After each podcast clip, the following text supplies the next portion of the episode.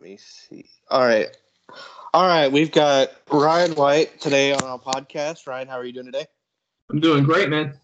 Good. All right. Well, Ryan is a good friend of mine. He is a adult with spina bifida, has uh, a wife, Shauna.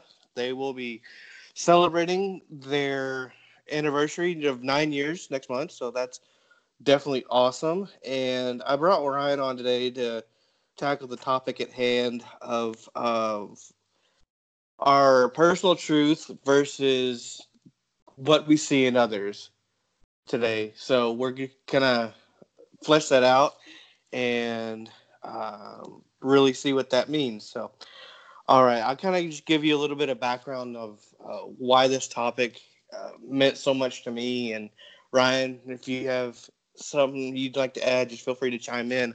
Um, I was listening to a podcast on uh, YouTube of Joe Rogan uh, interviewing Dr. Phil, and one of the topics they ended up talking about was this idea of our own personal truths versus the reality of what we see in the people around us. And uh, they went on to talk about how, um, in the context of abuse, you know, if a kid's being abused at home and um, not being taken care of. You know, CPS is at their door every other night and these kind of things. And then that kid will uh, go to school and then see all the kids, uh, his classmates, you know, brand new shoes, great clothes, star athletes in school, always making great, uh, great grades, and just uh, really, you know, living up to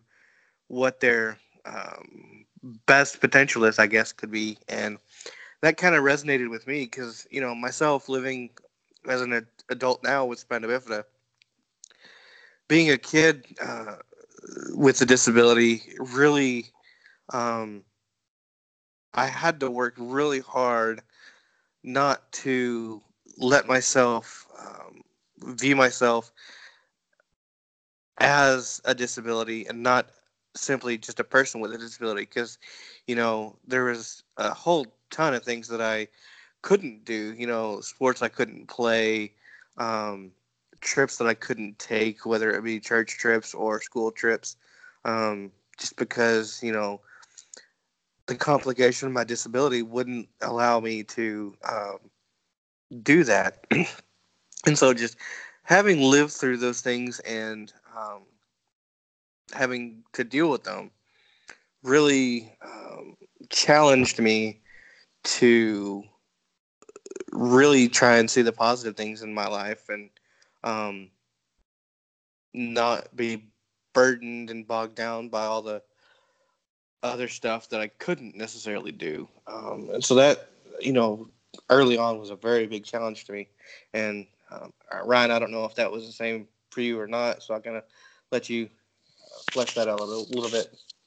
Yeah, I mean, it, it, really was. It was, uh, you know, and and I I found for myself um, that it, it didn't start right away. You know, when we're we're two, three, four, and five year old, um, every kid is is we're just kids, you know, and we're we're trying to figure out what what this great big world is, and uh, we we've got we've got too much on our minds to be looking at other of differences. Just everybody is is a kid, and we're all we're all getting along. And um, but you know, and, and I and I didn't get any any different. I didn't get any uh, negativity from from home, and you know, growing up in church, didn't have any problems there um, until a certain age, and it was a probably second or third grade, and that's really when kids start to notice other people. At least in in in my perspective, uh, from my point of view, that's when I was noticed as being different. And honestly, I was being viewed as different, not only different, but actually um, not okay. And uh, it really did impact uh, the way that I, I saw myself.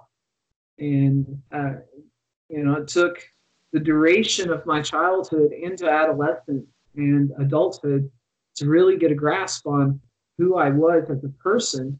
And and, and Brian, you're right. Uh, we're not disabilities. Um, we are people, more ordinary, normal, living people who uh, who have a disability.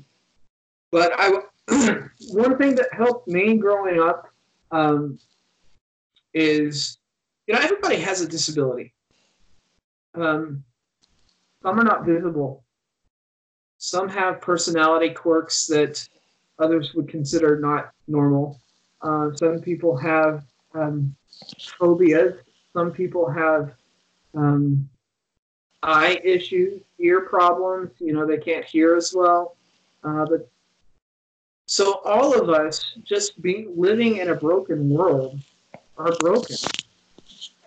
And if we can come to the conclusion of that, I'm broken in a different way that's a little bit more visible than most people. We're all broken. And I, I think learning that kind of helps. Yeah, I agree. Um, one thing that you kind of hit on a little bit, I kind of want to flesh out a little bit more, is this idea of you know everybody wanting to fit in and you know exploring becoming of an age where we you know explore the world around us and try to just are at an age where we're starting to try to figure things out. And i think in the realm of disabilities when you're on the outside looking in per se as a kid and really adults do it too but especially as a kid when kids have things that they don't know about they do i would say one of two things they would either you know assume something based on what they do know to try to fit it into a category that's familiar to them or they would just simply you know simply just try and ignore it altogether. And and i think that fits into the to the realm of disabilities pretty well um, when you think about it because i don't know if if you as a kid but i i experienced both of those things uh, around the fourth or fifth grade like you were talking about um, having kids, you know, either think things of me that weren't true. Um, kind of give you an example to think things that, like, you know, because I can't walk and I'm in a wheelchair, something's mentally wrong with me. And yeah. that's not necessarily always the case. Or they would just simply ignore me and just act like I'm not there, which yeah, both of those can be pretty harmful to a kid that's just trying to fit in and, and make you know a name for himself. Yeah absolutely. And um, you know I, I, I dealt with um, and I, I, honestly i think you know i i grew up walking. And so my my difference is is not that i didn't walk but that i walked differently.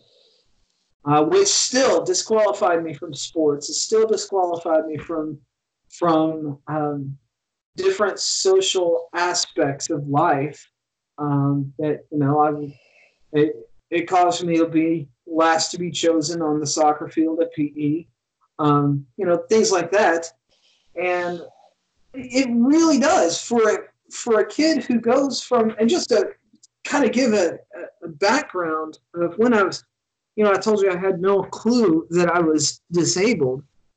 Uh, when I was five years old, my dad and I went to a grocery store and he parked in the handicapped parking spot. And I didn't know what to do because I, I, I, was just beside myself. And so I got out of the car and I started walking even more funny than I than normally did because I, I didn't know I was walking funny in the first place. So I, I had to fake it. I had to fake a disability because my dad parked handicapped. Um, and so I, I, literally came from this this idea of innocence, I guess is the word, but really ignorance of my differences.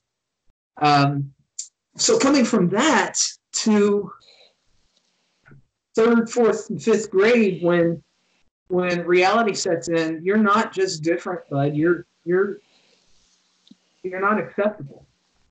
And man, I tell you, that's that's that's a different world and I, you know, for me, I didn't have time to adjust to that new world. It, it just kind of slammed me in the face. Right. Yeah. I mean, and then then you start, you know, growing up a little bit and you know, hit the high school age when, you know, kind of that late middle school, early high school when, you know, boys are starting to notice girls and dances are coming up and and you know, people are starting to hang out and you know, get to know each other on a really deeper level. Um that was frustrating for me just because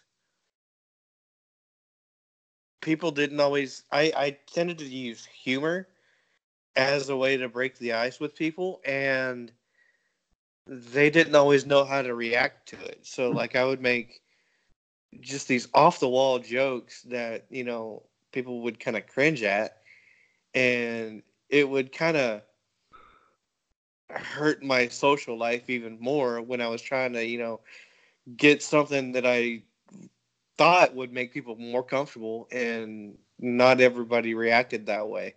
So that you know was just another level um that I struggled with. But the thing is is once people caught on to my my humor and how comfortable I was, their anxiety really started to go down and um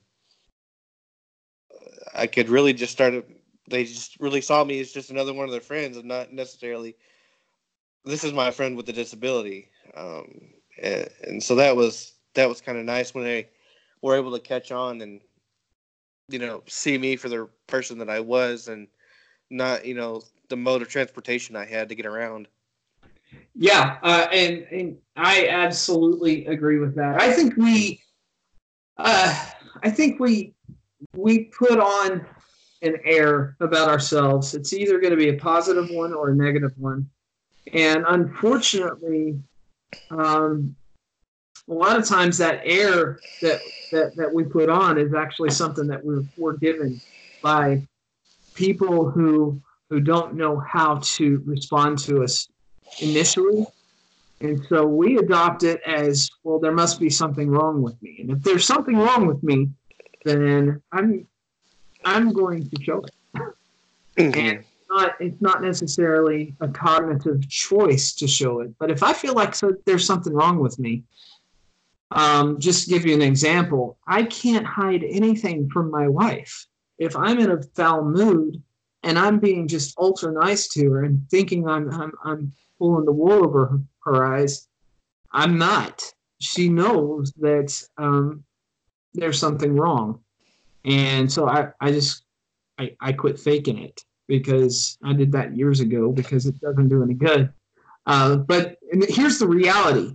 Um, we we put it we put forth the face that we feel.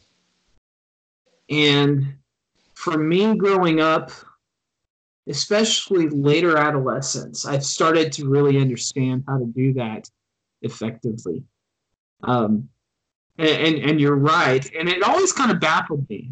Um, you know, just a few years of separation, the friends that I had currently were just a few months, uh, a few years ago, were not friends, and it was simply because I changed faiths um, I I was able to understand more of who I was as a person, uh, and that allowed me to to to display who I was as a person.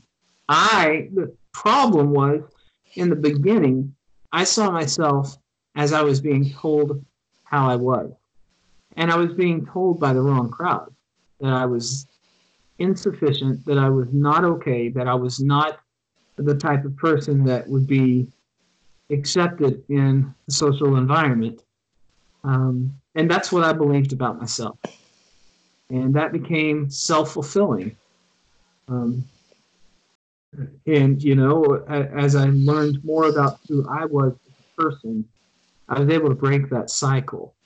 And people like you said started seeing me for who i was instead of the guy who who walks differently who can't mm-hmm. run things like that. And i think and i think you'd probably agree with me here. And, and i think one of the things that was helpful in changing my perspective of me is I just started to find things that I was good at.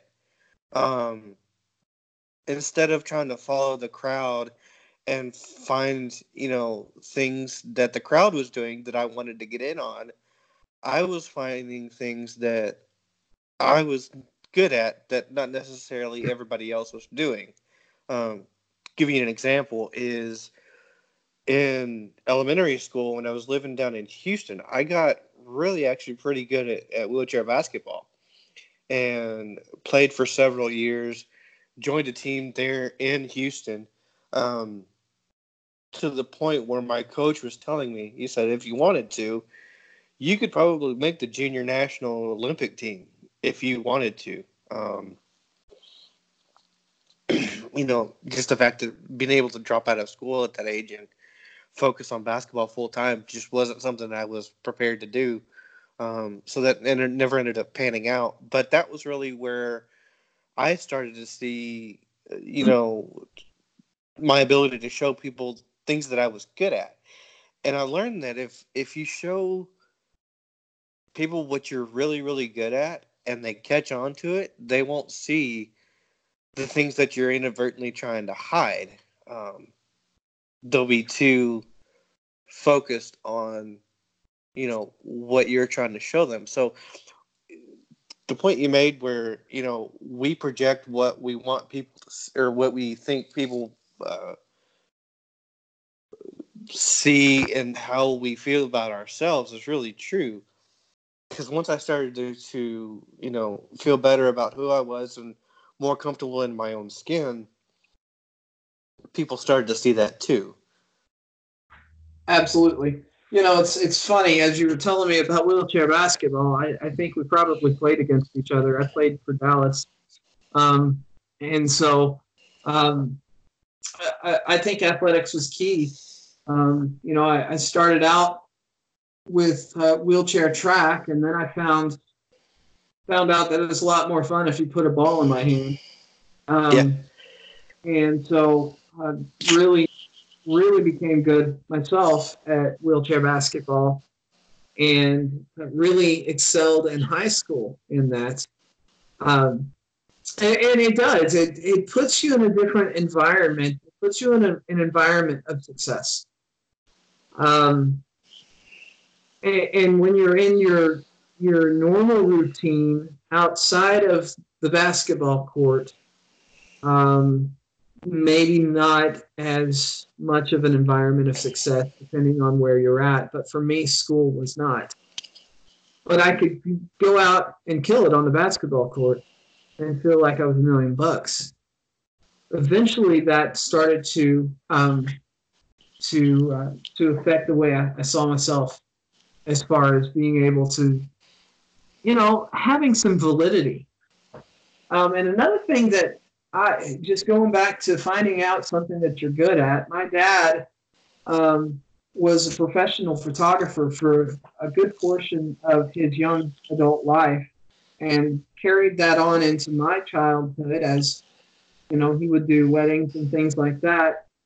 Um, so he taught me photography, and I I joined the yearbook staff um, in middle school at my school, and I was on the field with with the guys play, uh, that were playing football, and I was, you know, I was, I was hitting the shoulder pads, um, and, and congratulating them when they made a touchdown and stuff. I was on the, I was on the field with them, mm-hmm. but I was also doing something that they wanted me to do, and that's capture them on film. Mm-hmm. Um, and so that really, really, not only was I seeing validity in my own life, they were actually seeing validity too, because I was doing something they wanted me to do. And that, right. I thought that was actually key. I was adding value to them. And anytime you add value to someone, they will project that back right at you. Mm-hmm. Right. And and I think that I kind of went through a similar realization too as well. I think where that part of my life came into play was um, actually after I graduated high school. Um, I was involved in church, not a whole lot growing up. Um, mainly because the church that I grew up in, half the people that were members were my family. So I got to, you know, see them all the time and um, you know, we really held the same views and and interacting with doing church things was really just us being a family.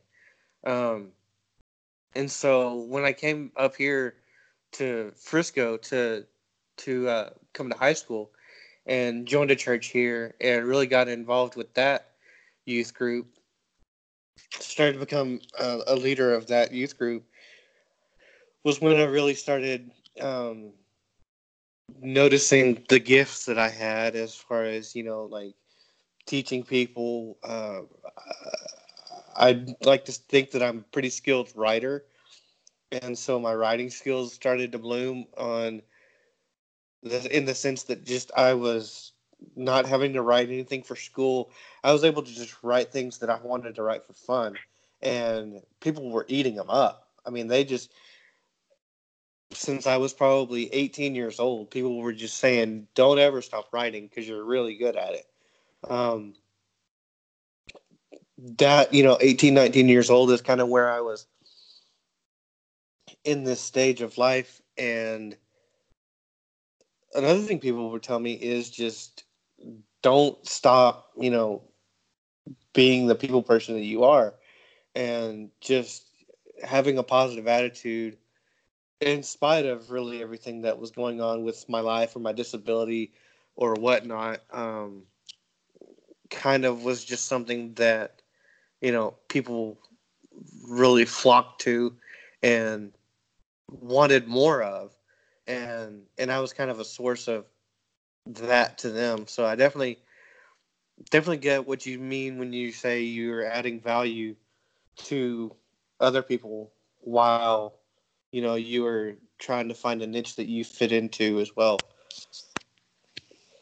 yeah and i, I think you know just in this this jungle of a war that all of us are in um, i think that's really what we're all after is is we want to be validated and when we are able to validate other people we don't have to worry about being validated ourselves. It just happened. Mm-hmm. And that that's not a natural lesson. Um, that that doesn't come about. Um, you don't stumble upon that. Um, I was fortunate enough to uh, have some some really really wise, um, strong people in my life that, that directed me in that in that frame of mind. And so um, I try to add value everywhere I go because I know that if I'm doing that, I don't have to clamor for it. Mm-hmm. It just comes back. Right. And I kind of, you know, backtracking to the beginning of, of this podcast, I think the foundation that really laid it all out for me to be, you know, who I am now is that I had a family that refused to see me as a person with a disability. You know, they just saw me as Brian, their you know their son, their cousin, their nephew, or whatnot. Um, I just happen to be in a wheelchair, and that the way they just wouldn't let me give up on things really kind of catapulted can't talk kind of catapulted me into this idea that you know if i want to do something i'm going to find a way to do it. And that's kind of a lesson that i learned at a young age that i've really never let go. Um, and it's been incredibly important in my well-being as a person just you know mentally emotionally and spiritually just having that attitude that you know if I want to do something, I can do it, and I'm not going to let you know a disability stop me. Right, and uh, honestly, a disability is just a call for a detour. Um, we're gonna we're gonna be able to accomplish the same stuff that everybody else can, um, but that might not be in a rollerblade race. That might be in some other form of fashion. Right. Uh, absolutely no way that I was going to be, uh, if I'm told that I can't do something, uh, watch out. Uh, it's just kind of been my mentality. And where I where I run into trouble is when you know if I get overwhelmed or overcome by you know situations in life and I start to believe that there's something I can't do. Mm-hmm. I, I think we go back to projecting that you know other people can sense that and they will they'll respond to that in like kind. Um, so I, I think it is absolutely imperative that we you know we, we focus on who we know we are and project that person forward. Uh, and what it ends up doing is uh, you, it compounds and it becomes something that builds momentum and it's kind of like the truck that um, or the train that starts out rolling and it's rolling at five miles an hour. But eventually when it gets up to 60 miles an hour you can't stop it.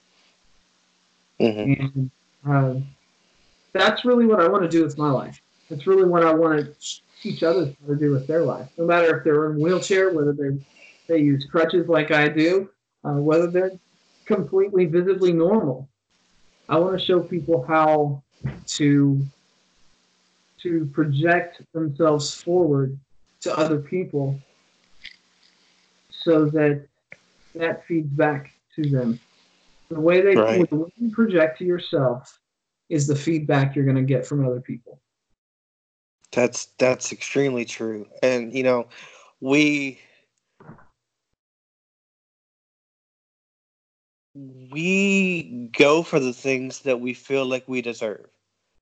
So if Yeah. the if we set the bar too low, we'll get there, but you know, everybody else is going to see that see us in the same way. And in you know, judge us, interact with us, whatever word you want to put in there. That's the standard they're going to use for us is the standard we set for ourselves. So setting that standard at a high level early on, I think is absolutely crucial.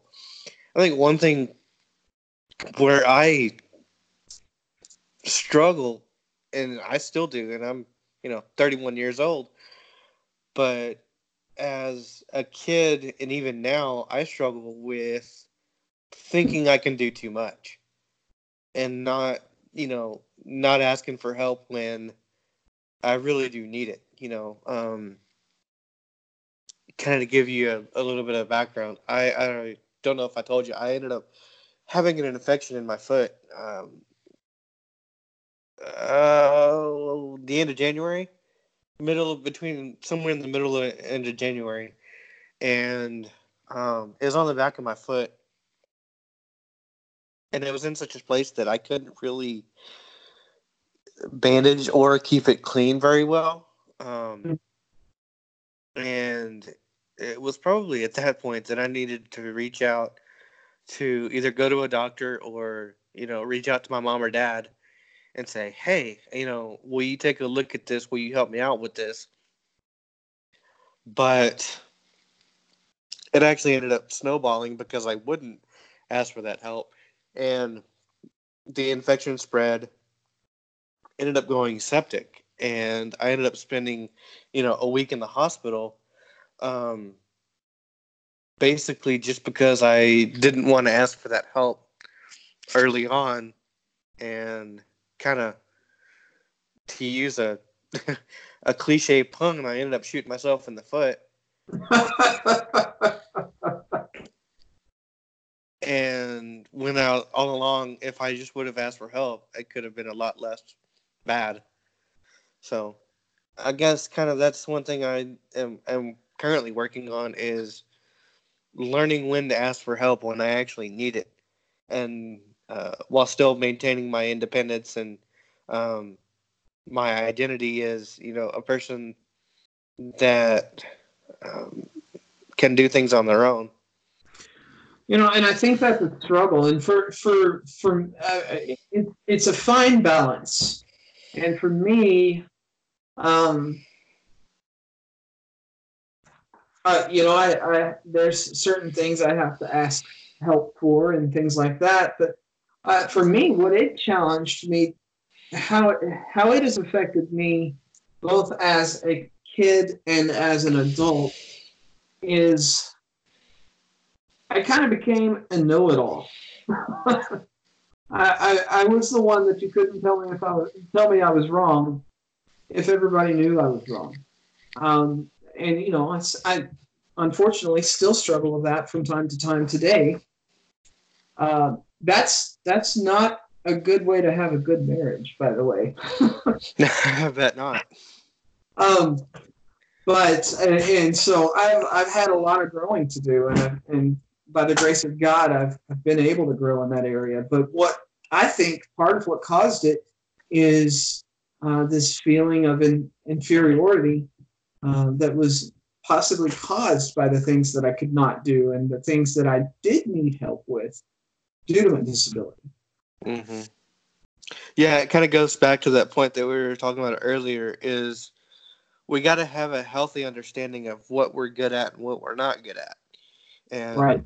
Gravitate towards the things that we're good at, and you know, get the boost where we need it when we find things that we're not necessarily the best at. Um, and I think part of that with us may not necessarily be our disability a hundred percent when I think it may have a part in it. Part of that just may be in a guy though. I think that's part of being male is, you know, we're always taught to be leaders and, you know, providers and, you know, really be the forefront of knowledge and ability. And so I think that kind of would play a part in it, don't you think? Oh, absolutely. Um, most definitely. And, I think you're right. I think the disability plays a, a, a partial um, aspect in it, but I, I think probably maybe uh, more predominant is just being part of the male side of the species. Uh, you know, we're, we're stubborn, um, and, and by nature, we're arrogant. Um, and, and, one of the things that, you know, as I try to learn to become a better leader um, in my family and at, at, work and, you know, in church and stuff like that, um, finding out that I do need help is is is one of the, it's one of the key roles of a leader um, is delegating and saying, "Hey, you're better at this than I, am. Um, would you would you help me work through this?" And I, I think really, I see it most. Successful uh, when I when I hand the reins of the budget over to my wife.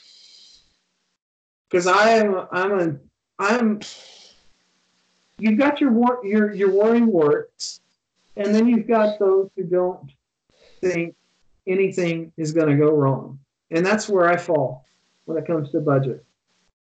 Um, and so my wife uh, has has the mindset of well, let's plan this out, and so she's a lot better at handling stuff like that. She's got, uh, you know, we go through it. Um, twice a month, and we do we do a lot better when we do it that way.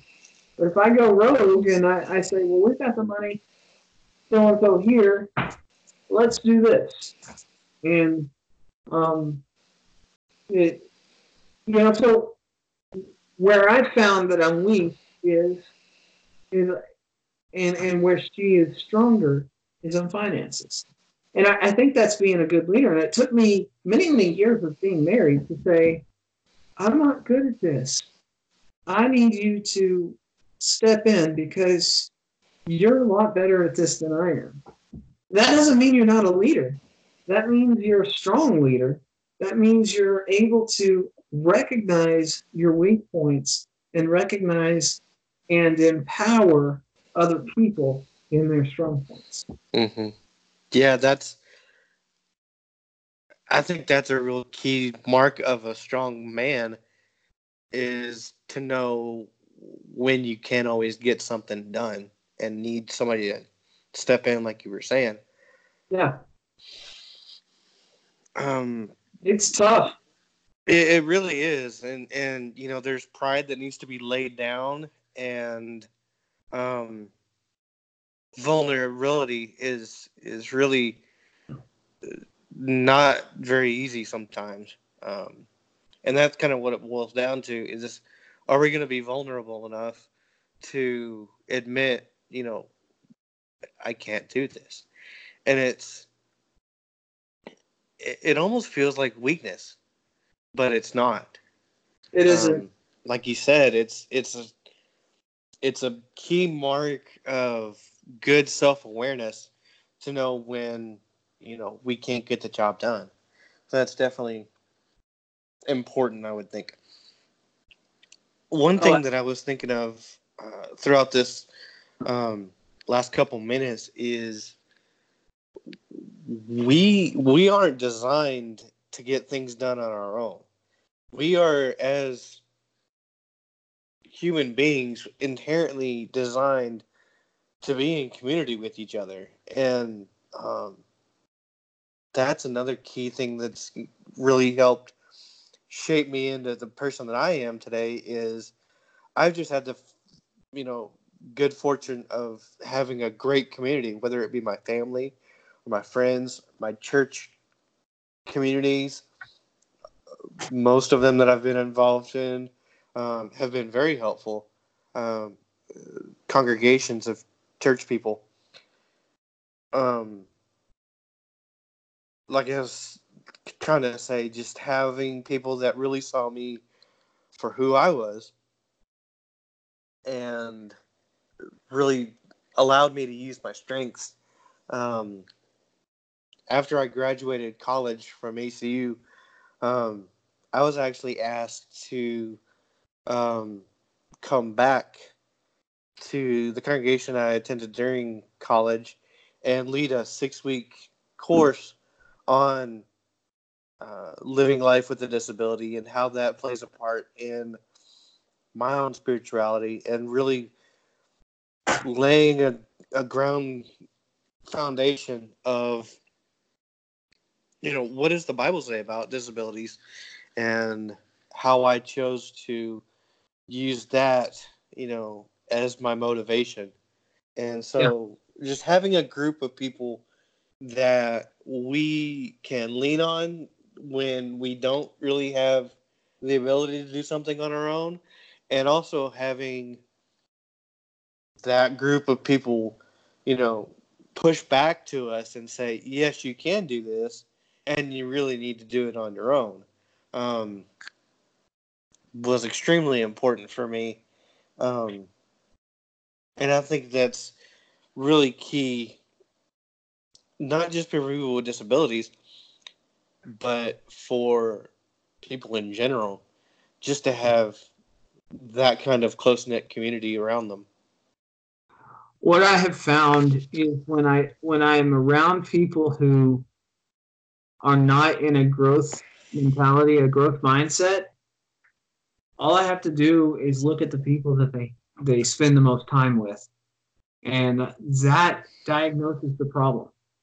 Uh, we not only do people react to us the way we project ourselves, but we actually react to how people behave by behaving like them. Mm-hmm. And it goes to what you were saying. You know, we were created for community. That's the very purpose of our creation, community. Um, and uh, but I think the reality is that it's easier to be in a community um, that that doesn't cause growth, and it's harder to be in a community that does cause growth. And mm-hmm. so I mm-hmm. think that's why ninety percent of the world hangs out with people that are just like them, struggle the same struggles that they struggle, and and never get out of it. Um, mm-hmm. I, I think it, it really is important if we're going to be impact players in this world, uh, which is what I want to do. I want to be an impact player. Then I need to look at other impact players that are actually been on the field longer than I have. And uh, that's where mentorship comes in. That's where choosing the people that I associate with based on uh, the kind of fruit that I see on their tree, as opposed to uh, associating myself with the same kind of people that I am, that have the same or less amount of fruit on their tree. Which is easy to do, but it's not as effective in being an impact player. I, I agree completely. You know, uh, Matthew McConaughey, the actor, he had uh, it was an acceptance speech uh, a few years ago. I don't remember the awards show, but in his acceptance speech, he was talking about what um, motivates him in life, and he said there there was three points, and I can't remember the first one, but the th- the second one and the third one were he always had something to chase, and he always had someone to look up to. Yeah. And I think having someone to look up to uh, really is important, and really goal setting, like he was um, talking about in his speech as well. Um, but just this notion of having someone that's you know been where you've been, who is wiser than you are, and who can guide you through situations um, that you may never have been through before, and really help you not you know crash and burn is extremely important. I I can't count on one hand how many you know adult men I've had in my life that were just invaluable to my growth and maturation as a person with a disability. Um, not necessarily navigating even disability issues, just navigating life. Um, just having them to say, you know, hey, what do you think about me going and doing this? Um, it's just really, really helped me one learn what to expect when things happen, and two learn how to not necessarily put myself in situations in the first place. It was kind of funny. I can't remember in it was either late high school or right after I graduated. I can remember asking my parents, um, you know, hey, what would happen if I called you one Friday night and told you that I was too drunk to drive home? What would you do? And without a, you know any hesitation, they told me, you know, I'd come get you. I'd tell you not to throw up in my car and tell you you're an idiot for doing what you did, but I'd still come get you. So just having that, having that, uh, you know, kind of safety net of people that could really help me and that I knew would always have my best interest in mind was extremely important. Absolutely. Absolutely. Um, and, and I think that is that's part of finding the right community. And you know, some of us were fortunate enough fortunate enough to be given that with family.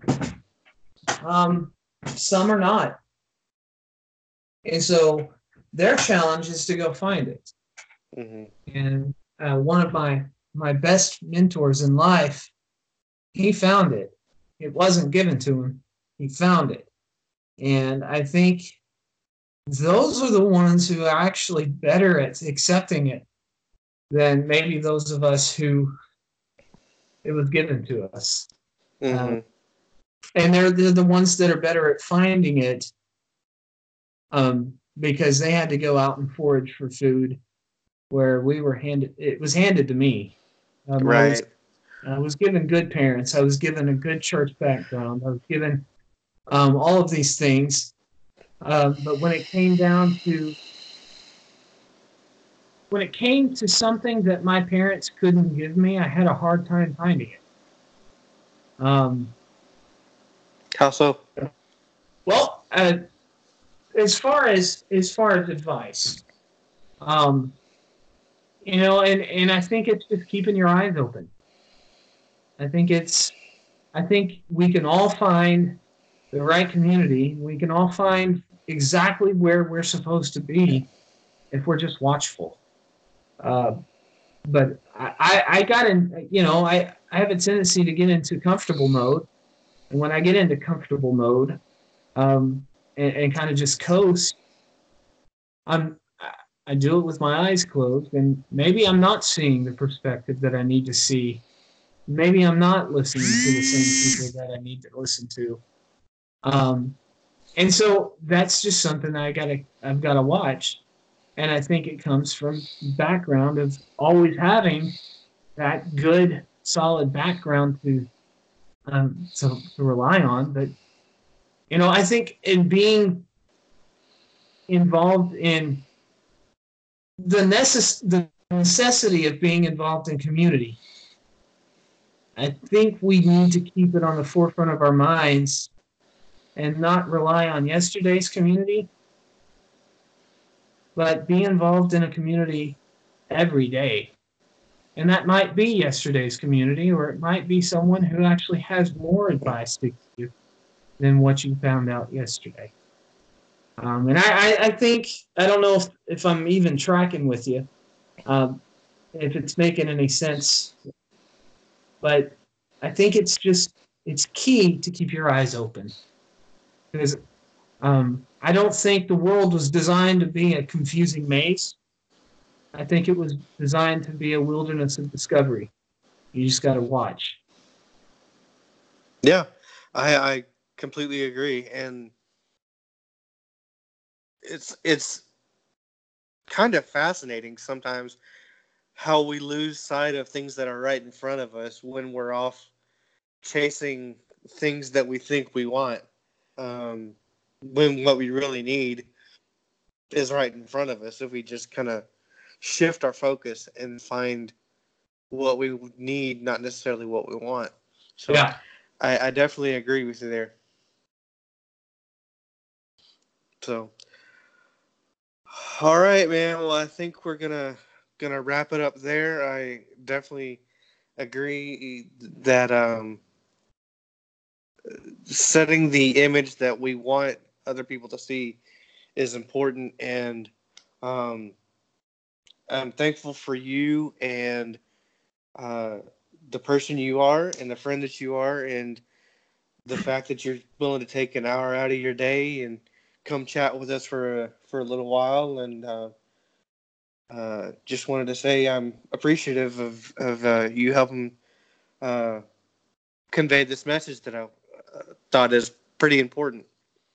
Well, and Brian, I, I really I want to tell you it was an honor when you asked me, and uh, it, it meant a lot to me, and it was a privilege. It really was a privilege to chat with you on this subject. Awesome. Well, I appreciate your comments, and uh, we will wrap it up, and uh, we'll catch you later. All right. All right. Appreciate it, Ryan. Thank you, sir. You're welcome. Mm.